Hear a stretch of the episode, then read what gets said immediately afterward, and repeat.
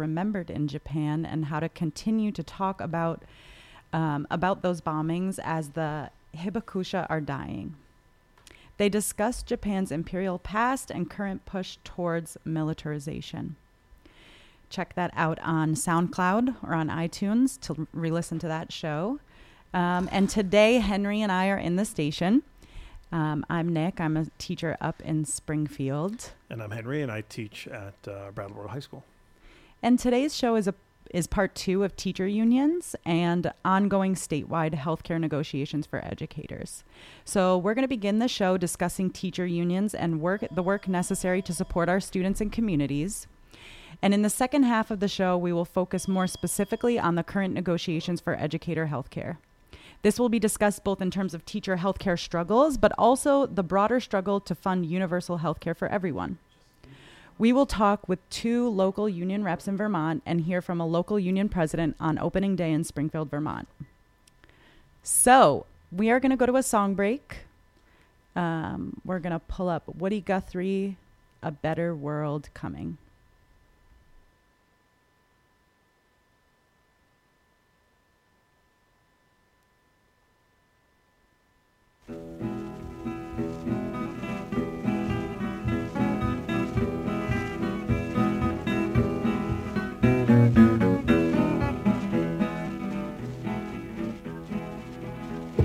There's a better world that's a comin', tell you why, why, why. There's a better world that's a comin', tell you why.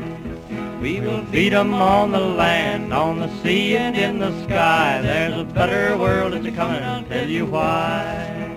There's a better world that's a comin', don't you see, see, see. There's a better world that's a comin', don't you see. When we'll all be union and we'll all be free, there's a better world that's a comin', don't you see? There's a better world a comin', and don't you know, no, no. There's a better world that's a comin', don't you know? I'm a union man in a union war, it's a union world I'm fighting for. There's a better world that's a comin', don't you know? There's a better world. There's a better world that's a comin'. There's a better world that's a comin'. I'll tell you why, why, why. Don't you see, see, see, and don't you know, no, no. Hey, hey, hey. There's a better world that's a comin'. I'll tell you why, why, why. There's a better world that's a comin'. I'll tell you why. There's a better world that's a comin'. Tell you why, why, why. Better world that's comin'. Tell you why. Out of marching, out of battling, you can hear the chains are rattling. There's a better world that's a comin', I'll tell you why. Now there's a better world that's a comin', and there's a better world that's a comin', and there's a better world that's a comin', I'll tell you why.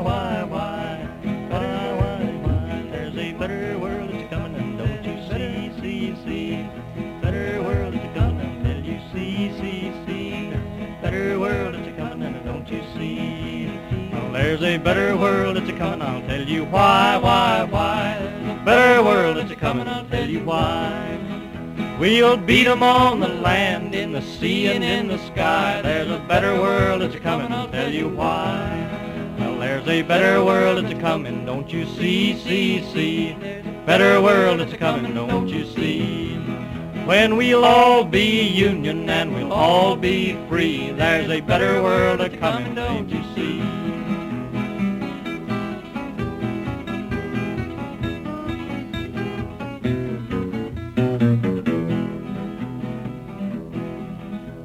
There's a better world a comin', don't you see, see, see?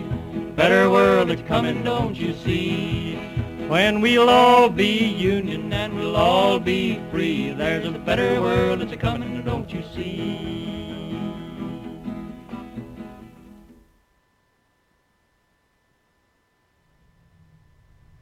Okay, we're back live. You listen to WVEW, um, LP, Brattleboro, 107.7 FM. This is Indigo Radio, and we are trying to get our first guest caller to call in. He's We're having a little technical difficulty, but he'll be with us in a moment, we hope. Um, Nick, do you want to give a little background about him Sure. and um, who he is, and, um, and then we'll hopefully get him on shortly and, and begin chatting with him?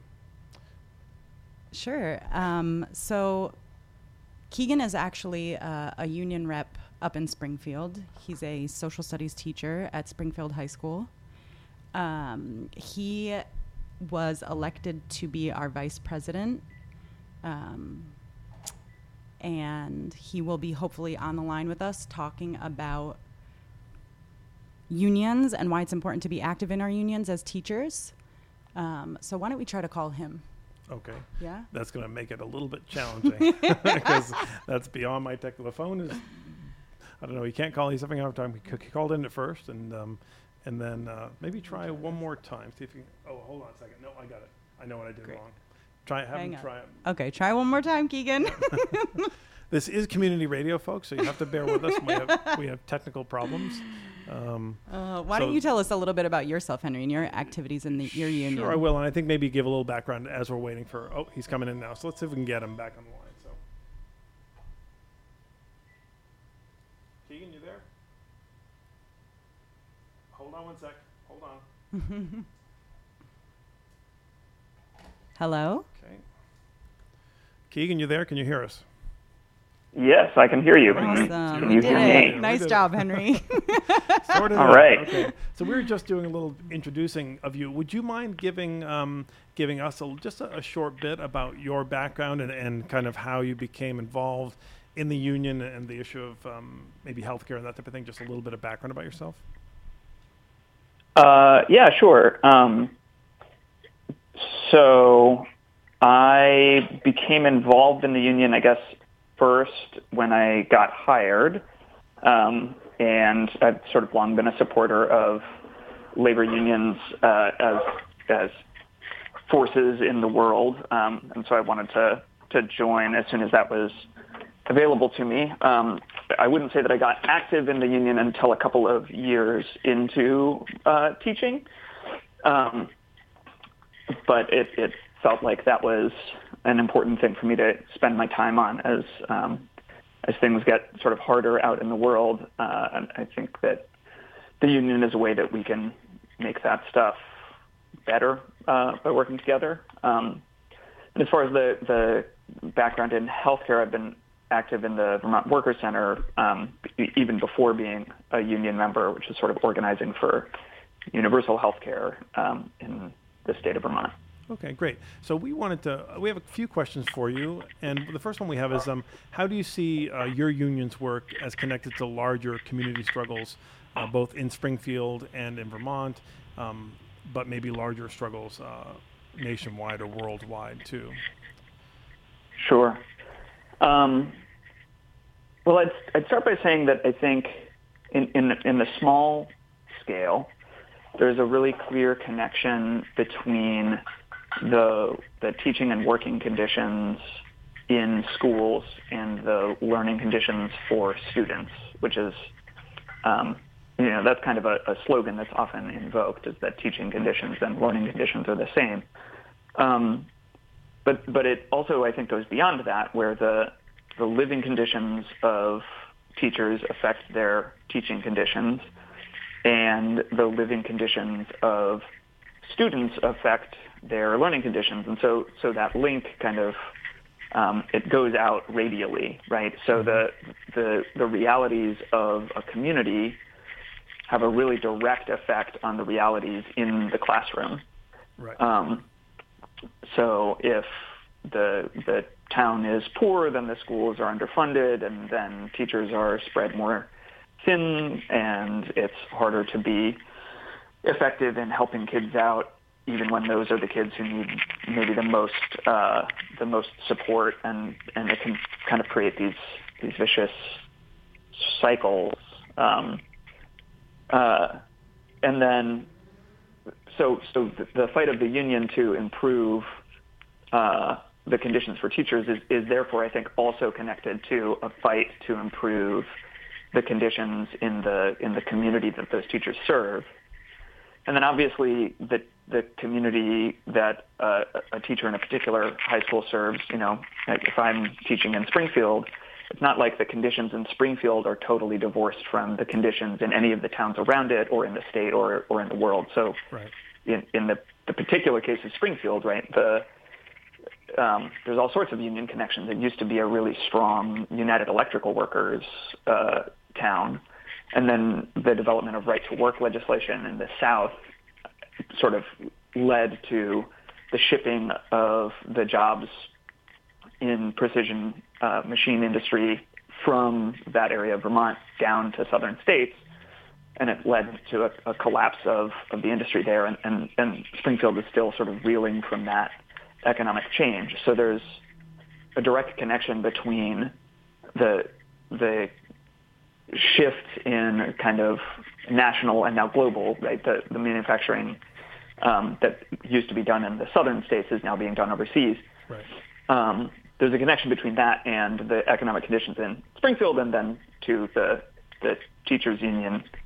And I think if if we're working to improve the conditions in Springfield, then we have to also be thinking about that in terms of conditions around the world.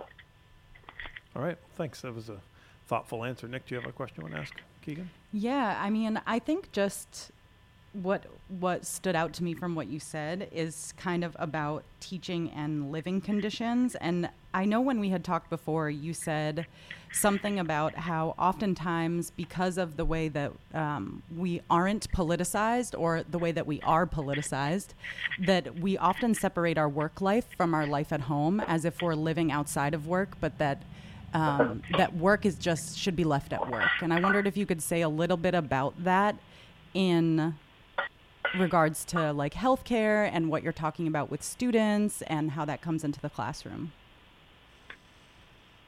Yeah.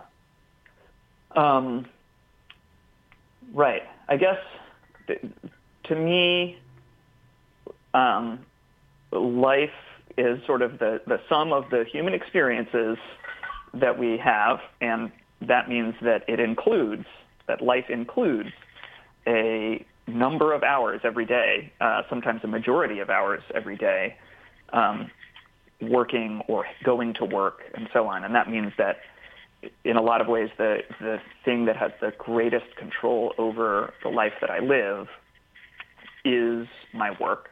Mm-hmm. And so, it, just as you say, it, it's, I think that we're sort of taught to think of work and personal life as being separate, but um, the conditions I work in and the, the pay I make or, and whatever else has a, a really direct effect on where I can live, how I can live, what I can do with my free time. Um, and especially, I mean, I, I think in the case of, of teaching, it's really it, that that is work that is famously not divided between. It's not like you punch out and you're done. It's it's famously work where that the line sort of is, is blurred or bled, um, which I think can lead to, to it being hard to organize people into unions um, because it's, it's, it's easy to perceive union work as being like one more ask on top of the work that you're already doing outside of, outside of work, um, when in fact that kind of work can actually sort of change work and then change life, give you, give you more time to, to pursue other things outside of that. Um, that didn't really touch on healthcare or what I talk about with students. That's, that's all right. What did, um, you did mention though, and I wanted to follow up on that. Um, it's something you said earlier. Uh, what what role do you feel like capitalism as an economic system plays in the conditions of our lives as teachers and our lives and our students' lives. You you kind of hinted at it with with the migration of jobs out of Springfield, but could you touch upon that more broadly? The, the way that you think capitalism intersects with the material reality of people living on the ground in Springfield and Brattleboro and, and really around the world. Boy, um, well, it's kind of the it's kind of the underlying thing. I think. I mean, not kind of. I think it, that that uh, capitalism is the underlying force, um, and so that that has, uh, in order to serve uh, capitalism, that has sort of again a, a, pretty direct effect on on the role that schools play. Um, and I, I hear, I don't know, I, I think this comes up a lot in education that people talk about how the education system was sort of designed for an industrial economy and preparing people for the shop floor, and that's why we have Carnegie units and bells between classes and so on. Mm. Uh, and that now we need to somehow transition to like a post-industrial economy.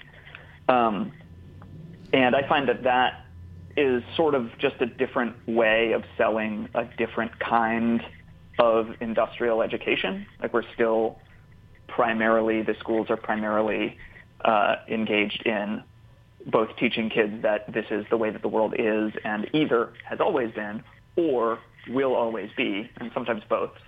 Um, and also preparing them to go into the workforce in different ways. And uh, schools kind of have the have a have a, a, role in doing people sorting and dividing labor, um, and the the conditions of the towns that schools serve also do some of that work, where it's sort of a, a bigger scale sorting of labor, mm-hmm. um, and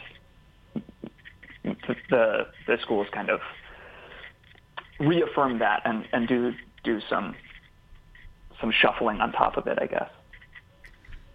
Yeah, I mean, I think that that's interesting to think about capitalism and how we're teaching it in schools, and then how unions kind of come in to be a force to protect workers.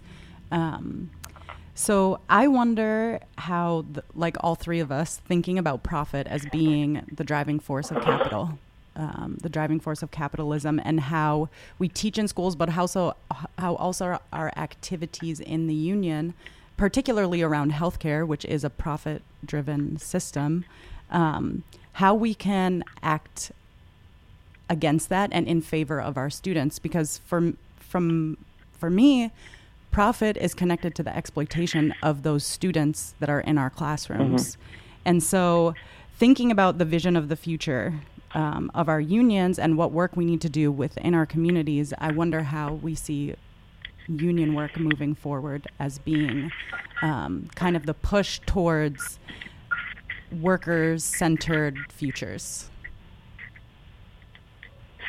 Yeah. Um, well, I think the the more that union members and unions as organizations can become conscious of of the tie between um, the the world that they're working in and the work themselves and the workers themselves, um, the, the the better that will be. Like the the more that unions are organizing, not just to um, kind of defend the, the conditions that they currently have, but instead improve the conditions of people generally, I think that that's that there's a lot of potential there. And around healthcare in particular, it seems like that's you know it, it's really clear that that is a point of crisis, and it's also really clear to me that there's sort of a divide and conquer tactic from um, from the profit-driven uh, healthcare industry that is is saying teachers have it pretty good,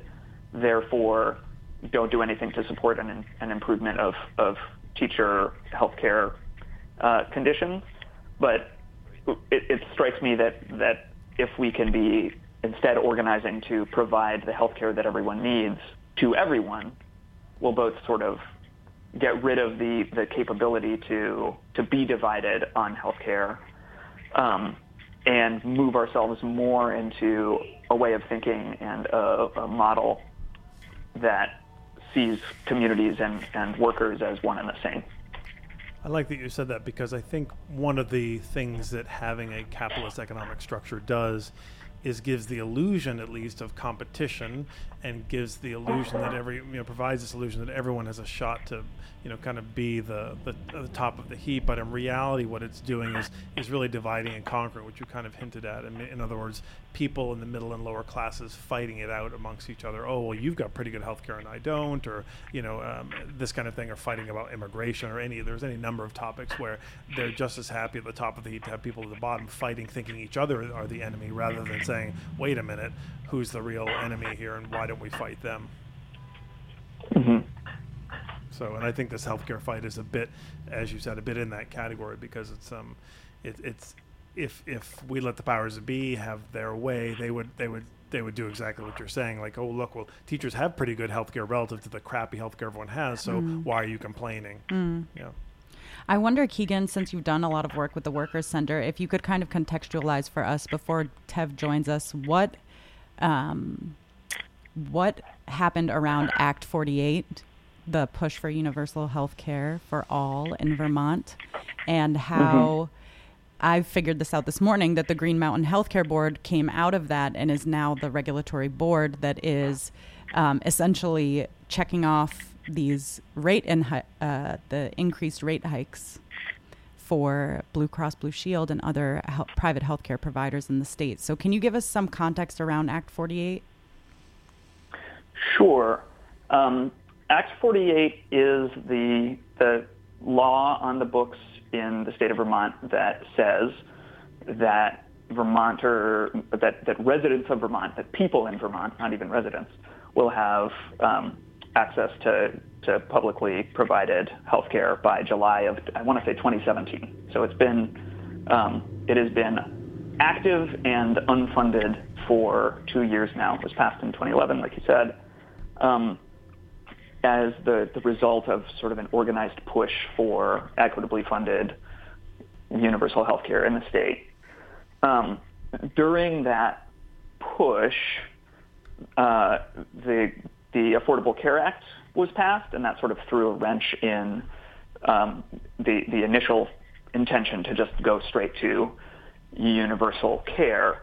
Um, so my understanding is that the Green Mountain Care Board was kind of created in order to transition from the the Vermont, you know, healthcare exchange, um, ACA model that, that we were required to live under for a couple of years into the universal healthcare that that was going to be implemented in 2017. Um, then in 2014, um, Governor Shumlin provided a, a proposed funding mechanism for Act 48 that was pretty laughable. Like it was, it was um, unlikely that anyone was going to go for it. Um, although even that funding proposal uh, would have reduced healthcare costs for a vast majority of people in the state. Um, and so it didn't pass, and then there's been really no attempt from the state house to look at any other alternate proposals, even ones prepared by the Workers Center, for instance. Um, and so it sort of has has the universal healthcare part has has been essentially forgotten about, I would say, by state lawmakers. While the Green Mountain Care Board now has the power as an unelected board um, to regulate healthcare in the state, and every year the insurance companies in the state make requests to them about raising uh, insurance rates, and usually they they give them a little bit less than they ask for, but uh, every year those rates go up. So uh, this past year, I think Blue Cross Blue Shield got a 12 percent uh, rate increase, um, Which is well above the rate of inflation. I mean, it's well above the cost of living raises. That- yeah.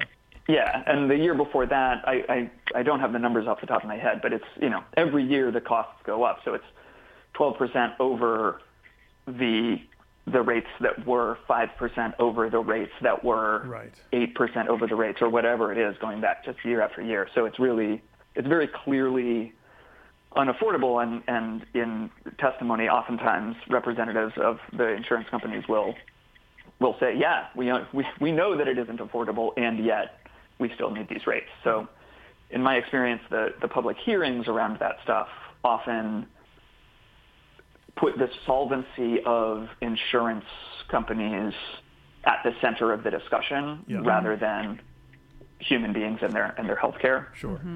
um, Yeah. which And I it- find really telling. Yeah, and I think anyone with just a basic modicum of economic understanding has to realize that the, the reason these costs are driving up every year, both in Vermont and nationwide, has di- is directly related to the profit motive of the of the of the private healthcare industry. I mean, we were looking at some data before we got on the air with you. Just for example, the Michigan CEO of Blue Cross Blue Shield earns 19 million dollars a year. Like, of course, nationwide, you can't sustain any kind of reasonable healthcare costs when you have a for-profit model for healthcare. And of course, all we're Right. doing, all we're having at the local level is just being passed these expenses of paying CEOs inordinate, inordinate amounts of money, paying pharmaceutical companies huge sums for their for pharmaceuticals are often they're often publicly funded. That this is just the tailpipe end of it that we all that we all breathe in essentially. And so it's so Right. interesting looking at the um, looking at the testimony from the Green Mountain Healthcare Board. It's exactly what you said, Keegan. That uh, they recognize that it's not affordable for confu- for consumers, but that they had to. This these are quotes had to take the financial health of insurers into account. And so that is our state and our state representatives that are appointed, as Keegan said, not elected, um, protecting The interest- residents, Interest, yeah, right. right? And protecting the interests The- of capital. the- Protest exactly, The phrasing of it is almost too perfect. That the financial health right, of insurance companies is, is a higher priority than the actual literal health. right. And they talked Uh, about building the uh, reserves of Blue Cross Blue Shield. That was what that was what the article from Vermont Digger, um, and people can check it out. It's from August eighth. Um, that's those were the quotes from our Green Mountain Healthcare Board. Well, Keegan, we I, I hate to. This is such a fascinating conversation. I hate to cut it so short, but we have another uh, union member who's also doing some organizing. You might know Tev. Um, he's going to call in with us in just a few minutes. So we're going to um, thank you for your time with us, and, and we appreciate the work you've been doing um, and on the union side to fight for union rights and um, and keep up the good fight. And we're going to go to a Billy Bragg song called "There Is Power in the Union." So thanks a lot, Keegan, for your time today. Thanks. It was such a pleasure. Okay, talk to you soon. Bye bye bye.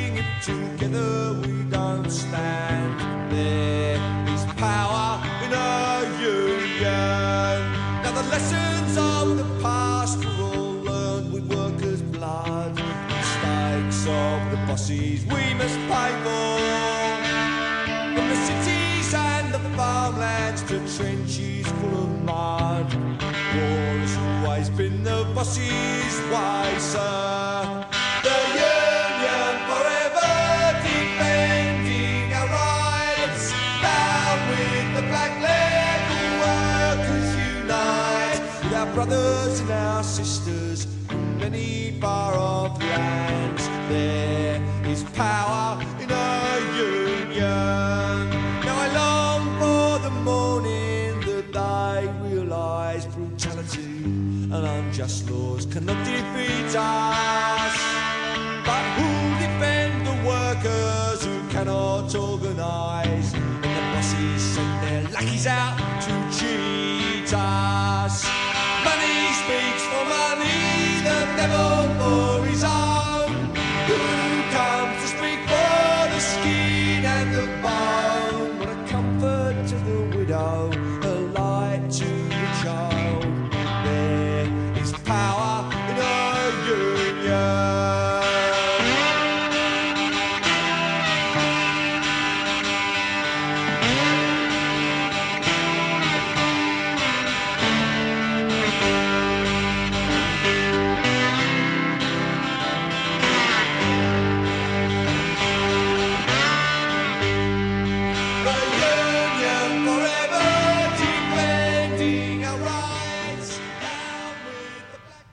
so nice to have um, real strong union music. That's Billy Bragg. A lot of you might know who he is. He does a lot of singing about workers, workers' rights, and unions. So thanks, Billy, for your efforts there. Um, welcome back. This is um, WVEW 107.7 LP. Um, FM, Brattleboro Community Radio. This is Indigo Radio. We're streaming live to you most Sundays from noon to 1. You can also hear us on SoundCloud. You can check us out on iTunes, Facebook, and Instagram. And today we are we are doing a show about um, unions and somewhat more specifically about healthcare within unions. And um, Nick, you're going to introduce our next guest. Is that correct? Yeah. So Tev is from Randolph, and is he on the line with us? I think he is. Tev, you there? I'm right here. Yay. Henry's rocking it with right. this board technology Yep. today. Welcome, Tev. Do you want to just give us kind of a brief introduction to you and your work up in Randolph? Uh, sure. Yeah, my name is Tev Kelman. I, like you said, I, I teach at Randolph Union High School. I teach uh, social studies and English. Um, been doing that for about 10 years. Um, and I'm also the vice president of our local, which is Orange Southwest EA. Um, and I'm also um, involved in the Healthcare Council, which um, is kind of a new body within the Vermont NEA that is not the bargaining team, which I think we're going to get into in a little bit, but sort of this um, parallel body that is kind of thinking about organizing and, and strategy and leadership development um, around kind of the bigger picture of healthcare. Hmm. So, Henry and I were talking a little bit today, and so I think it's good for us to give some context to our listeners about how we got to this place where healthcare is on the table statewide.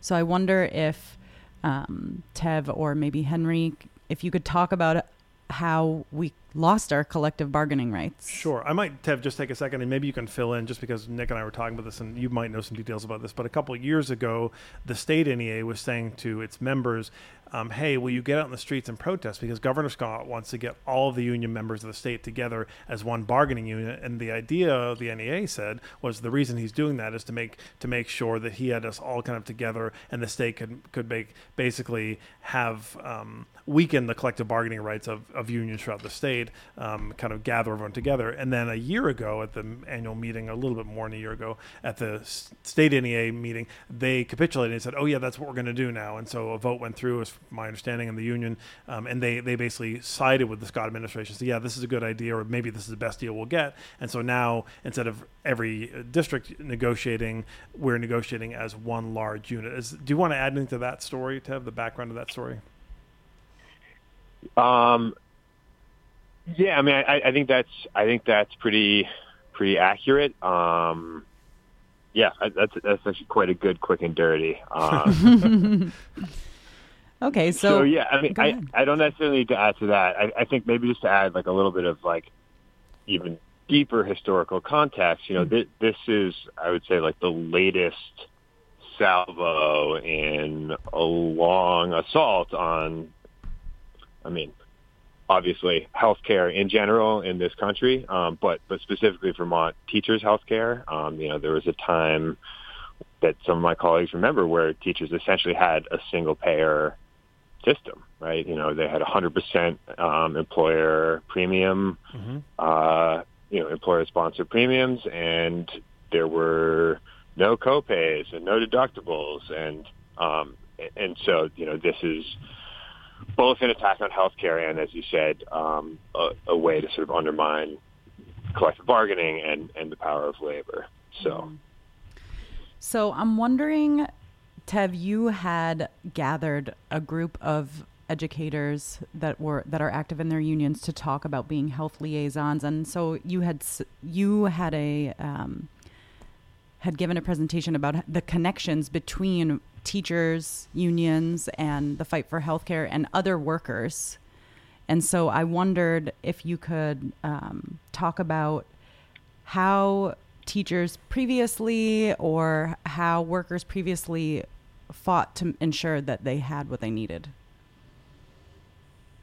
Um, yeah, yeah. So, I mean, I think when so you're referring to uh, we had a summit um, on August 17th that was trying to gather together um, healthcare liaisons, which is a, a new position that we're trying to um, create and fill in, in all of the locals. So somebody would be really thinking about healthcare, um, not as a as a like helping people fill out their horrible Blue Cross Blue Shield and HRA reimbursement forms and stuff, but rather like thinking about organizing around healthcare. Mhm. Um, so we gathered about 25 of those folks together in Barre at the old labor hall, um, and talked about a lot of things. But you know, one of the things we talked about is sort of like the deeper context of the fight that we're in, and I think one of the really important points is that like you can sort of track the the uh,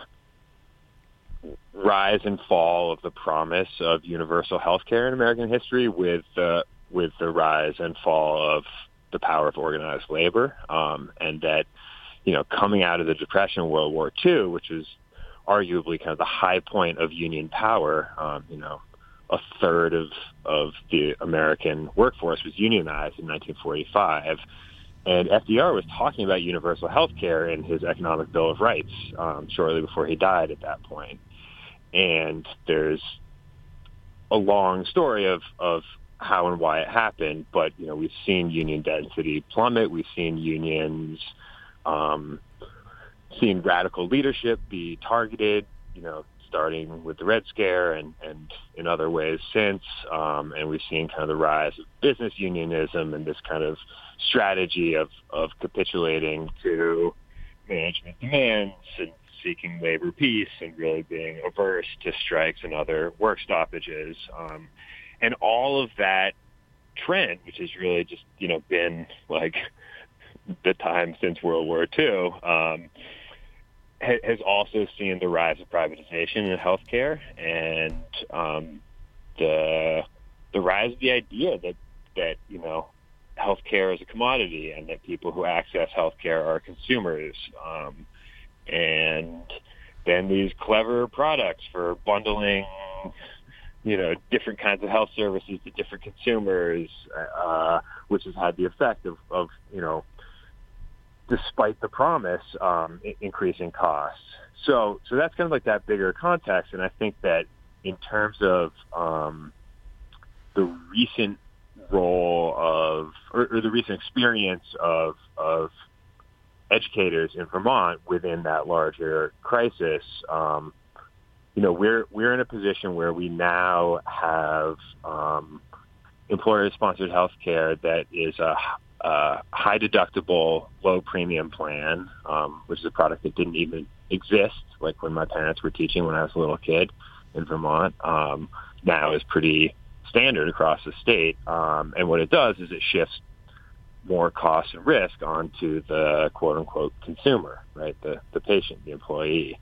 Um, and what is now being proposed is a further shifting of, of costs by um, increasing the, the share that the employee is is going to pay. That's what's being proposed by by the state. Um, and all of this is like really terrible from the perspective of you know what we should have, what we used to have. Um, but it's also um, marginally better than what a lot of people who don't have employer-sponsored health insurance are dealing with, which is paying the full cost of those premiums, which, as you were talking about earlier, have just been going up at outrageous rates. Um, and so I, I guess the point that, that I really want to highlight is that as as members of a relatively powerful union, um, we both have sort of the responsibility for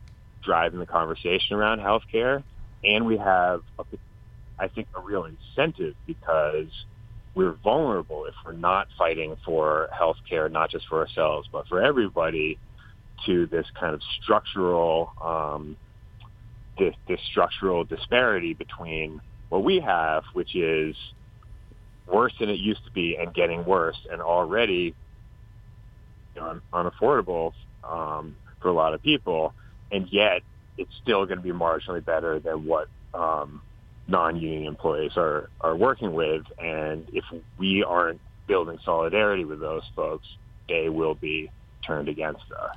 It's also interesting too that you mentioned that because, of course, as predicted, now that we're negotiating as one unit and we're no- negotiating against the state, they call it the Vermont School Board Association. What call it what it is, negotiating against the state for the their their proposal is draconian, and you hinted at that. In other words, their initial salvo, the union salvo, is is okay. You know, as you said, it's kind of it's you know oh, the best we can get this kind of thing. But the states is, is actually a fairly draconian um, uh, recommendations to what what people would pay. And interestingly also makes um, lower paid people within the union like um, ES, um, ESP workers um, their share would go up. So it would actually punish poor members within our union um, for being less well compensated, that they would the way I understand it. Maybe I, I don't get this fully, but they would actually pay um, a dearer cost for this new um, crappy healthcare. Is that and that's a little bit more within the union, a bit of divide and conquer strategy, perhaps.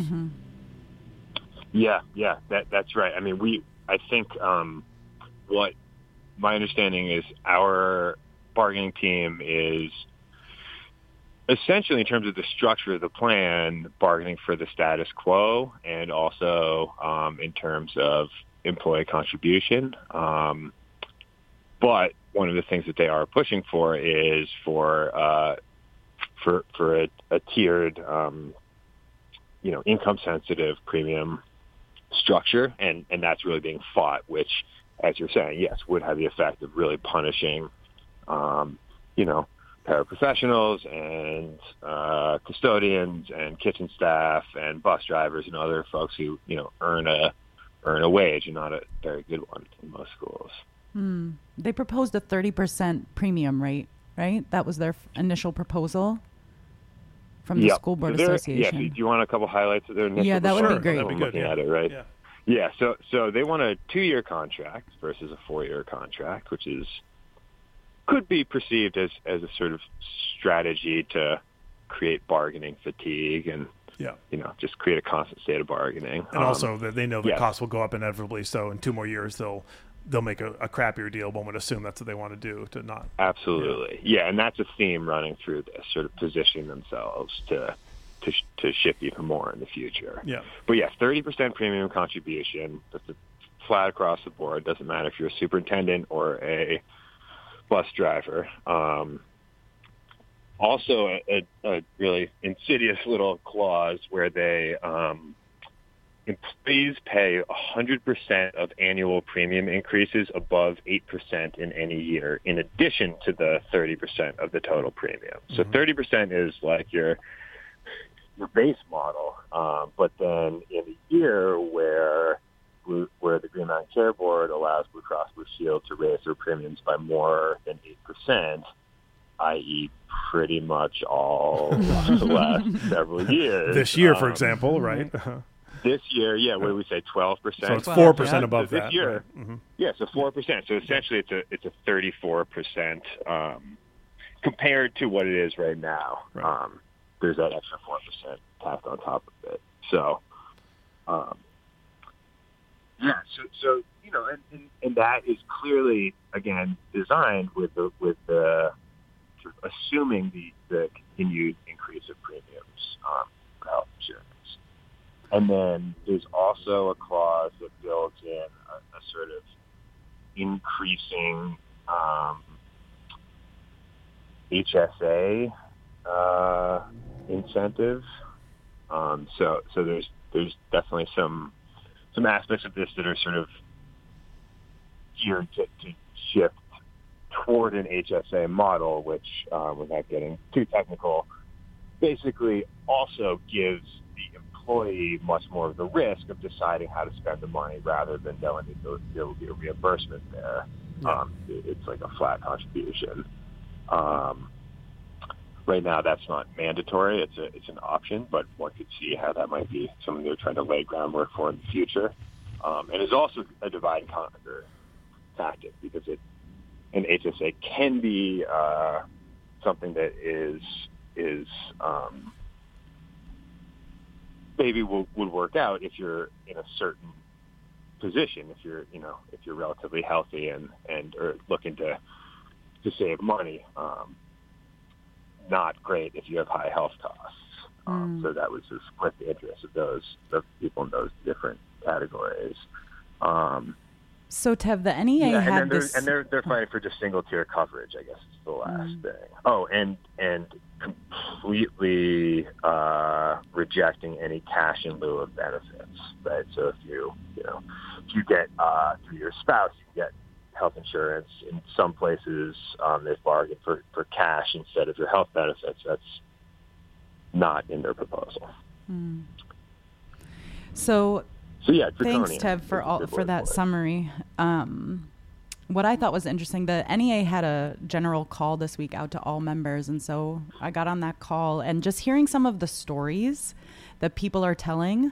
Um, one teacher was talking about how she had to choose between paying her son's epilepsy medicine for the month or her husband's asthma medicine for the month. And so the kinds of situations that people are in already because of the current healthcare debacle, which we didn't really cover on this show, but we have talked about on past shows around third part the third party provider Datapath and how their lack of communication with Blue Cross Blue Shield um, is creating such um, havoc for teachers that so many teachers' bills are being sent to collections, and that Yeah. we're already in a really terrible situation prior to going into this negotiation, which is making people first, I think, um, terrified about what will happen, both um, in the case that an arbitrator is brought in and decides on the part of the state, but at the same time, I think that because of the situation that people are in right now, they're like anything that is solid and that tells me what I have to pay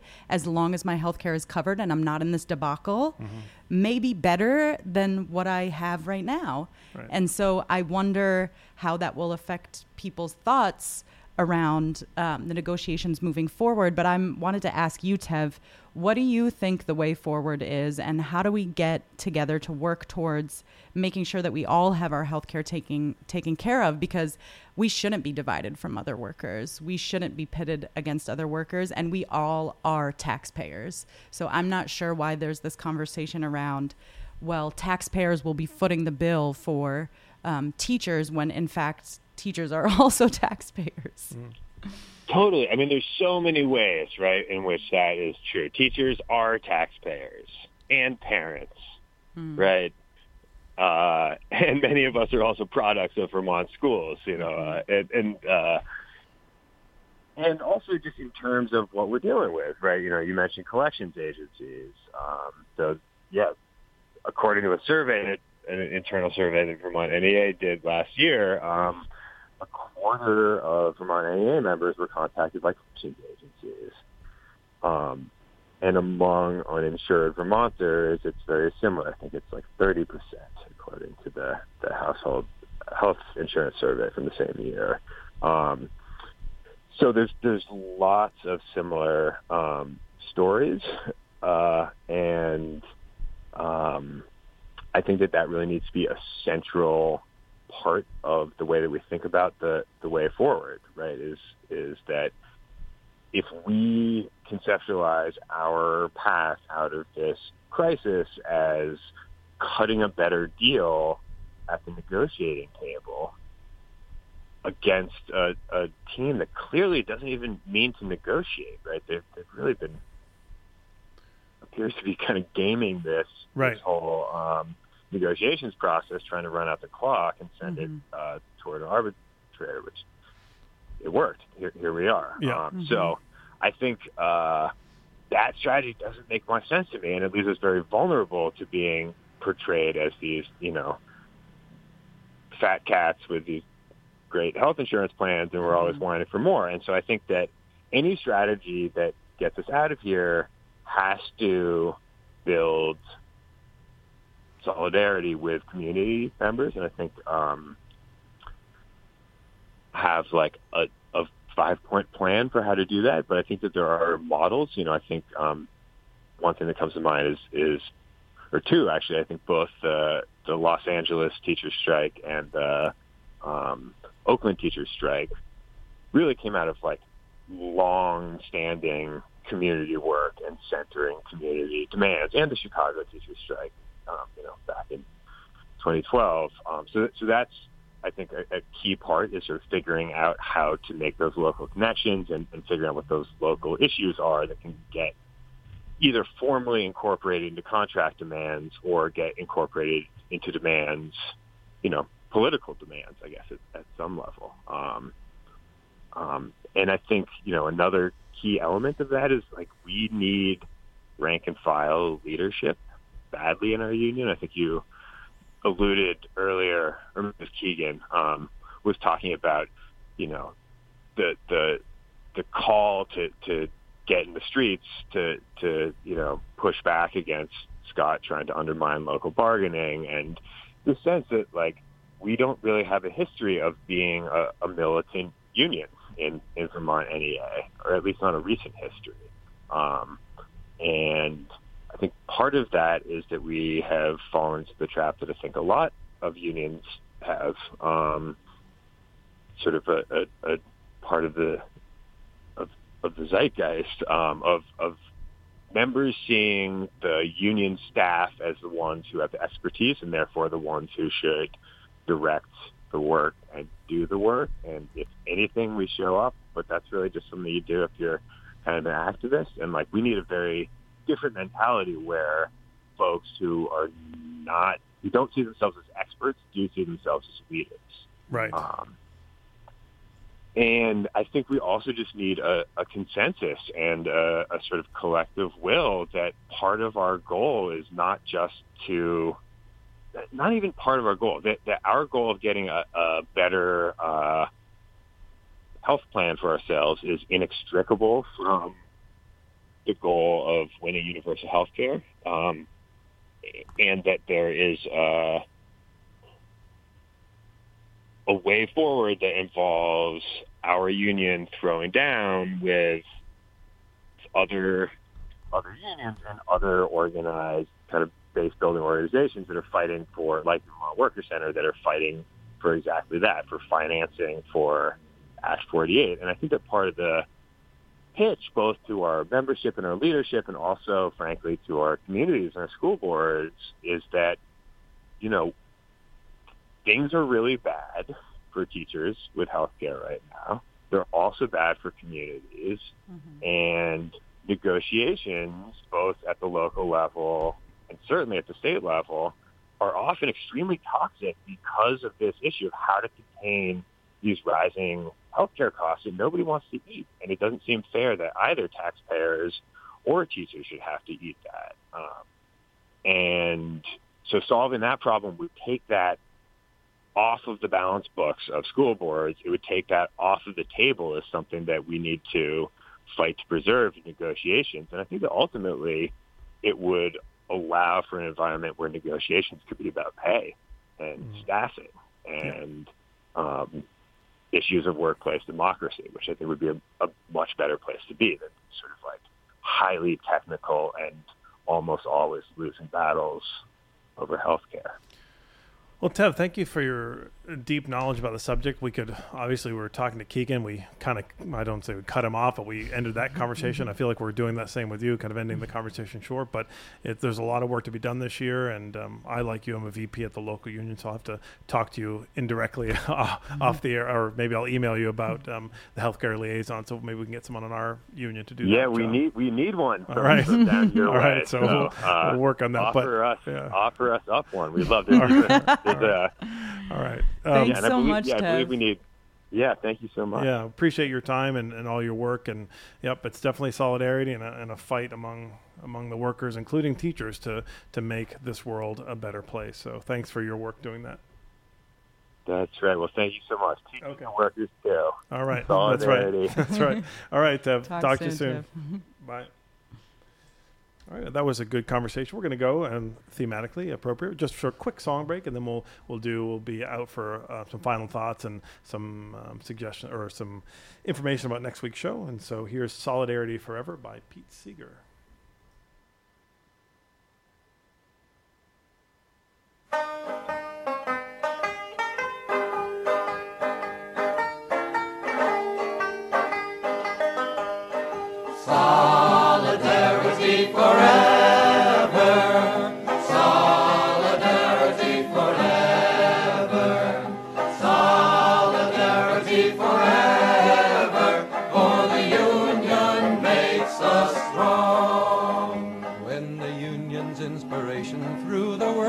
Blood shall run. There can be no power greater anywhere beneath the sun. Yet what force on earth is weaker than the feeble strength of one? But the union makes us strong.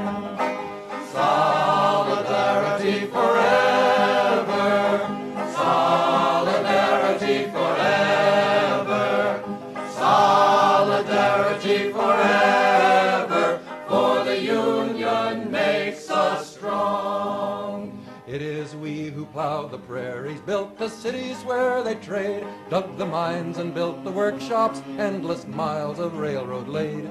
Now we stand outcast and starving mid the wonders we have made, but the union makes us strong. Solidarity forever.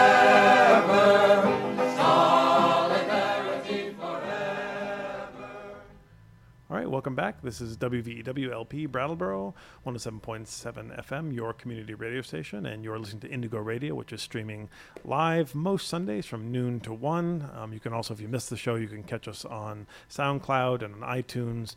And um, we also have Instagram and Facebook pages where you can link into stuff there. Um, Nick, any final thoughts about today's show that you want to share? Yeah, I mean, I think that Henry and I were talking during the break here. And this is going to be an ongoing conversation all year because um, this fight's not over, the struggle's not over. And so I think that we will have more, um, hopefully, people on talking about this particular um, issue, teacher healthcare. But I think that it's important for us to link that to other workers' healthcare in the state because we're not alone in this fight. As Tev said, it's not just about teachers. It's about rising healthcare costs for all of us, and that being that blame being placed on teachers as costing taxpayers extra when in fact as we as we're hearing and seeing the Green Mountain Healthcare Board is is okaying these these hikes in For rates everyone. for everyone Right. exactly calling them unaffordable at the same time and talking about the solvency of a business as Keegan said over the lives of human beings Right. And this, as you, and I talked about before the show, the, the, the notion of health is not just the wellness of teachers, it's also health of our students. The students' families are contending with these same forces, and they come to school under a very, very difficult circumstances. I've said this many times before, but my wife's school, where she works at Academy School, is the main sending school to Brattleboro High School, has a 67% poverty rate, essentially. And so these kids are, are coming from very deeply under resourced homes, and that includes healthcare. And so people, it's not just teachers struggling, we're struggling together here, and the powers that be know that, know that, and that's the way they like to keep it, I think. Right. And so, in solidarity, uh, we close our show. We hope that you'll join us next week. Um, Nina and Michaela will be in the station talking about caring for our elderly, and that's obviously so connected to our conversation today. Yes, elder care is incredibly important, and um, we will all get old someday. So tune in next week, and um, and we're glad you're with us today. See you then. Music of all kinds. A great time to unwind from the week. It's your favorite song, followed by your other favorite song, followed by your new favorite song, with occasional breaks for babbling. It's the perfect prescription with your host, Cole, that's me,